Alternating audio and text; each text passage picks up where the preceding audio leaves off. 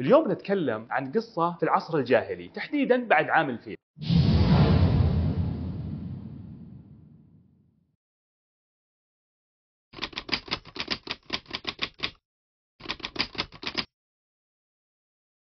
السلام عليكم ورحمة الله وبركاته، حياكم الله جميعا في رابع حلقاتنا في برنامجكم برنامج عصور، والمقدم من قناة تيليباثي. القصة لملك من ملوك اليمن الكبار اللي أعاد ملك آبائه وأجداده بعد تملك الأحباش لأرض اليمن. فكيف تولى الأحباش ملك اليمن؟ تقول القصة إن في عصر الملك ذي نواس في اليمن لما عذب المؤمنين في القصة المشهورة اللي هي أصحاب الأخدود المذكورة في القرآن، قتل أصحاب الأخدود. الملك ذي نواس عذب المؤمنين، كان أشد عذاب سواه هو أن حفر الخنادق الأخدود بالأرض وأشعلها نيران وأحرق المؤمنين فيها. كان ملك الحبشة، وكل من ملك الحبشة يطلق عليه النجاشي. النجاشي هنا قرر أنه ينصر المؤمنين على الملك ذي نواس بعد فعلته الشنيعة هذه، فأرسل الجيش لليمن، لاقى جموع الملك ذي نواس، فانتصر الأحباش على ذي نواس وقتل، فتولى الأحباش هنا أرض اليمن واستولوا عليها. فولى النجاشي على اليمن أبرهة الأشرم المشهور والمعروف بحادثة هدم الكعبة. لما تولى أبرهة ملك اليمن وسمع أن العرب يحجون للكعبة في مكة، هنا قرر في القصة المشهورة أنه يتوجه وهو راكب الفيل ومع جيشه إلى مكة ليهدم الكعبة. صارت القصة المشهورة أبرهة لما طلع المكة ولا ولده يكسوم على ملك اليمن، وراح هو ووصل مكة وقتل في الطير الأبابيل. هنا ملك اليمن من بعد أبرهة ولده يكسوم، استمر بعض السنوات فمات، فتولى من بعده أخوه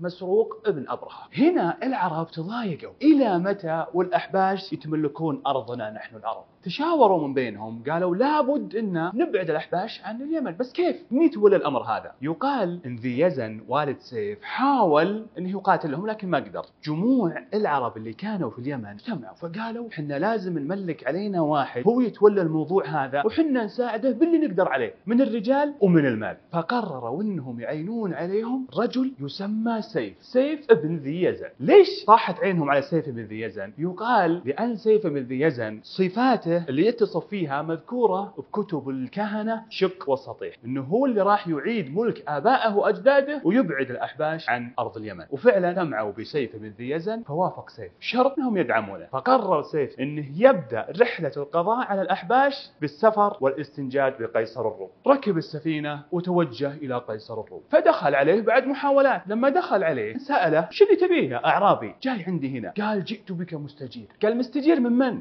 قال من الأحباش، قوم تملكوا أرضنا يسوموننا سوء العذاب ويغتصبون حقوقنا، فأنا أستنجد بك عليهم فتملك أرضنا، فأنت أحب إلينا منهم. فقال قيصر أما الأحباش فهم قوم على ديني، فكيف أنصركم عليهم؟ فاخرج فلست بناصر لك. فقام من عنده سيف بن ذي يزن وهو منكسر. قيصر أرسل مع أحد الخدم 10,000، قال عطية. فيوم وصلت 10,000 هذه السيف، قال ردها إلى قيصر وقل له ما لي حاجة في مالك، أنا حاجة لنصرتك، يا تنصرني يا خل مالك لك. فطرأ سيف بن ذي يزن لكن فكر هنا وين يتوجه، وين يروح، من يستنجد فيه، فقرر أنه يتوجه إلى كسرى الفرس. يتوجه البلاد فارس، لكن وين يروح أول؟ يروح للملك العربي الموالي لكسرى اللي هو طبعا النعمان بن المنذر. النعمان بن المنذر وين مكانه؟ كان ملك على الحيرة، فوفد فعلا على النعمان بن المنذر فدخل عليه، فقال وش اللي جابك يا سيف بن ذي يزن؟ آمر. قال جيتك مستجير تدخلني على كسرى استنجد فيه على حرب الأحباش. فقال النعمان بن المنذر ما جاء بجدي عدي بن ربيعة إلى هنا إلا بعد ما قرأ من كتب شق وسطيح أن الأحباش يتملكون اليمن، فطلع بكرامته إلى هذه الأراضي. اللي صار هنا النعمان قال لسيف بن ذي يزن خلك عندي، اجلس عندي، فإن لي وفادة أنا سنوية إلى كسرى، تعال معي، ومن ضمن احتياجاتي أنت أنك تدخل على كسرى وتستنجد فيه. وفعلا لما جاء اليوم الموعود ووفد النعمان بن المنذر على كسرى كان معه سيف بن ذي يزن، فدخل سيف مع النعمان. فقال النعمان لكسرى هذا سيف من بلاد اليمن يستنجد بك. قال وش فيه وش عنده؟ فجاء سيف بن ذي يزن هنا قدام كسرى بعد ما دخل مع الابواب الشاهقه وهو منزل راسه. استغربوا الناس كيف ان الرجال هذا دخل مع الابواب الشاهقه وهو منزل راسه. فسأل كسرى بعد ما امر له كرسي من ذهب يجلس عليه، قال وش عندك يا سيف؟ وعطني وش السبب اللي خلاك تنزل راسك لما دخلت مع بابي الشامخ هذا؟ قال طأطأت راسي من همي اللي أثقل كاهل. وش عندك؟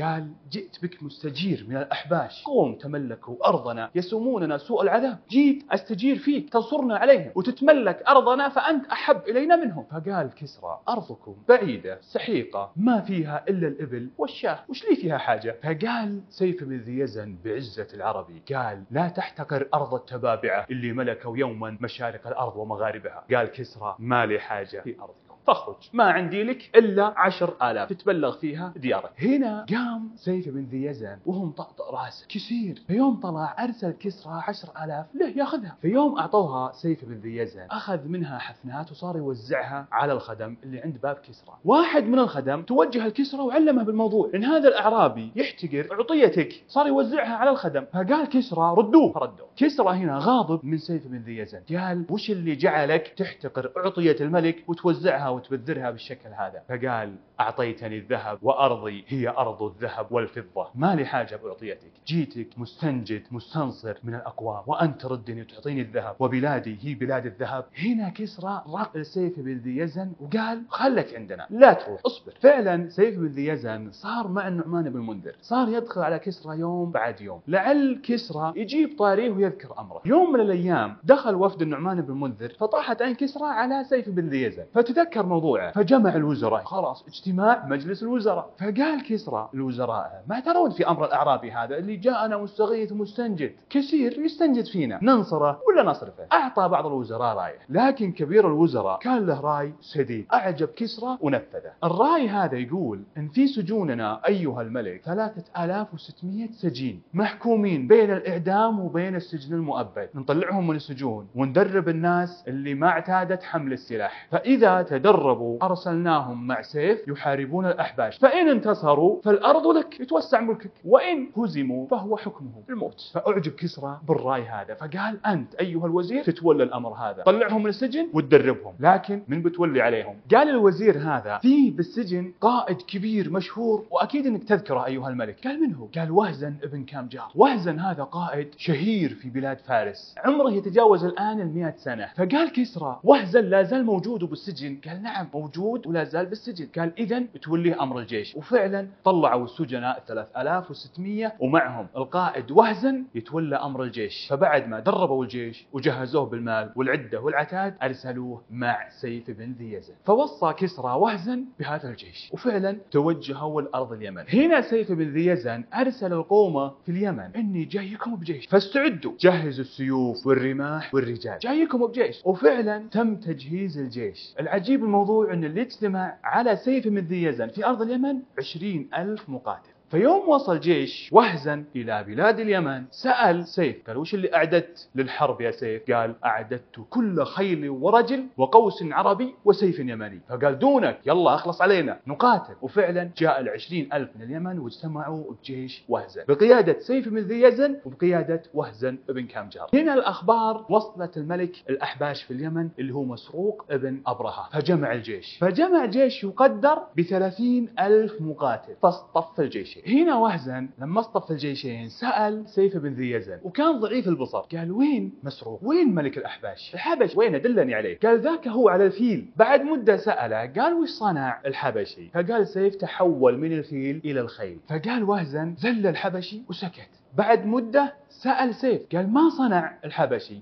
قال تحول من الخيل إلى البغلة. فقال وهرز ابنة الحمار ذل الحبشي وباد ملكه. فقال هنا وهرز لسيف بن ذي يزن أنا ما أشوف زين لكن دلني عليه بالضبط. فدله عليه وقال ذاك هو اللي على جبهته ياقوتة حمراء مشعة من الشمس ساطعة عليه. فقال هنا وهرز أنا بشد قوسي وارميه بالسهم انظر ما يصنع، شوف وش يصير، يصيبه ولا ما يصيبه، لأني يا الله إني أميزه. ويقال كان معه قوس ما يشد وتره إلا هو من شدته. حط السهم في القوس فأطلقه على مسروق بن أبرهة ملك الأحباش، فأصاب السهم هذا الياقوتة الحمراء ففلقت الياقوتة ودخلت في جبهة مسروق وطلعت مع الجهة المقابلة. مات مسروق سقط من البغلة. الجيش يشوف ملكهم يموت من أول رمية في الحرب فتفرق الجيش هربوا. هنا سيف بن ذي يزن ومعه وهرز أمروا الجيش أنهم يقتلون ويبيدون في الأحباش، وفعلا صاروا يلحقونهم ويأسرون ما يأسرون ويقتلون ما يقتلون حتى تفرقوا في البلاد. هنا هنا جاء سيف وجاء وهزا فدخلوا أرض اليمن. لما دخلوا اليمن فدخلوا صنعاء، فلما دخلوا صنعاء كانت الأبواب قصيرة نوعا ما، والأعلام والرايات اللي مع جيش وهزا وسيف كانت طويلة. فقال وهزا: إياكم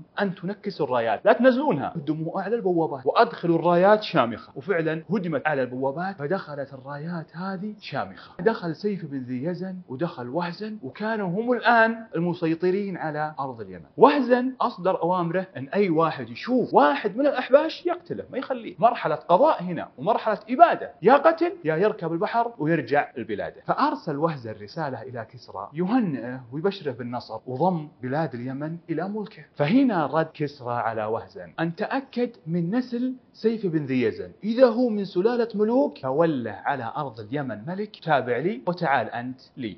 وفعلا جمع وهزا كبار حمير في اليمن فسأل عن سيف بن ذي يزن، فقالوا هو من سلالة الملوك وهو من نسل الملك ذي نواس. ولا وهزا بأمر كسرى سيف بن ذي يزن ملك اليمن، ورجعه إلى كسرى فأكرم وفادته عليه، فصار من كبار المقربين له بعد ما ضم له أرض اليمن. سيف بن ذي يزن كان من أول أوامره أنه يكمل أمر وهزا بالقضاء على الأحباش، أي واحد يشوف حبشي في اليمن يقتله، يا يهرب بلاده يا مصيره القتل. وهنا استطاع سيف بن ذي يزن أنه يوطد ملك اليمن تحت راية، تحت يده وتحت سلطانه، فبسط نفوذه عليها فمحى منها الأحباش. بعدها صارت وفود العرب تفد على سيف بن ذي يزن تهنيه بهذا الملك العظيم. كان من ضمن الوفد هذا وفد قريش بقيادة عبد المطلب جد النبي صلى الله عليه وسلم، واللي فيه دار حوار كبير بين سيف بن ذي يزن اللي كان يقرأ في الكتب السماوية السابقة. فبشر عبد المطلب بحوار منفرد ببعثة النبي صلى الله عليه وسلم نبيا رسول. وختاما نكون وصلنا معكم إلى نهاية حلقتنا لهذا اليوم في برنامجكم برنامج عصور، والمقدم من قناة تيليباثي. ولمشاهدة الحلقات القادمة أدعوكم إلى الاشتراك في القناة. وأنا ختاما أشكركم على استماعكم وأستودعكم الله، وفي أمان الله.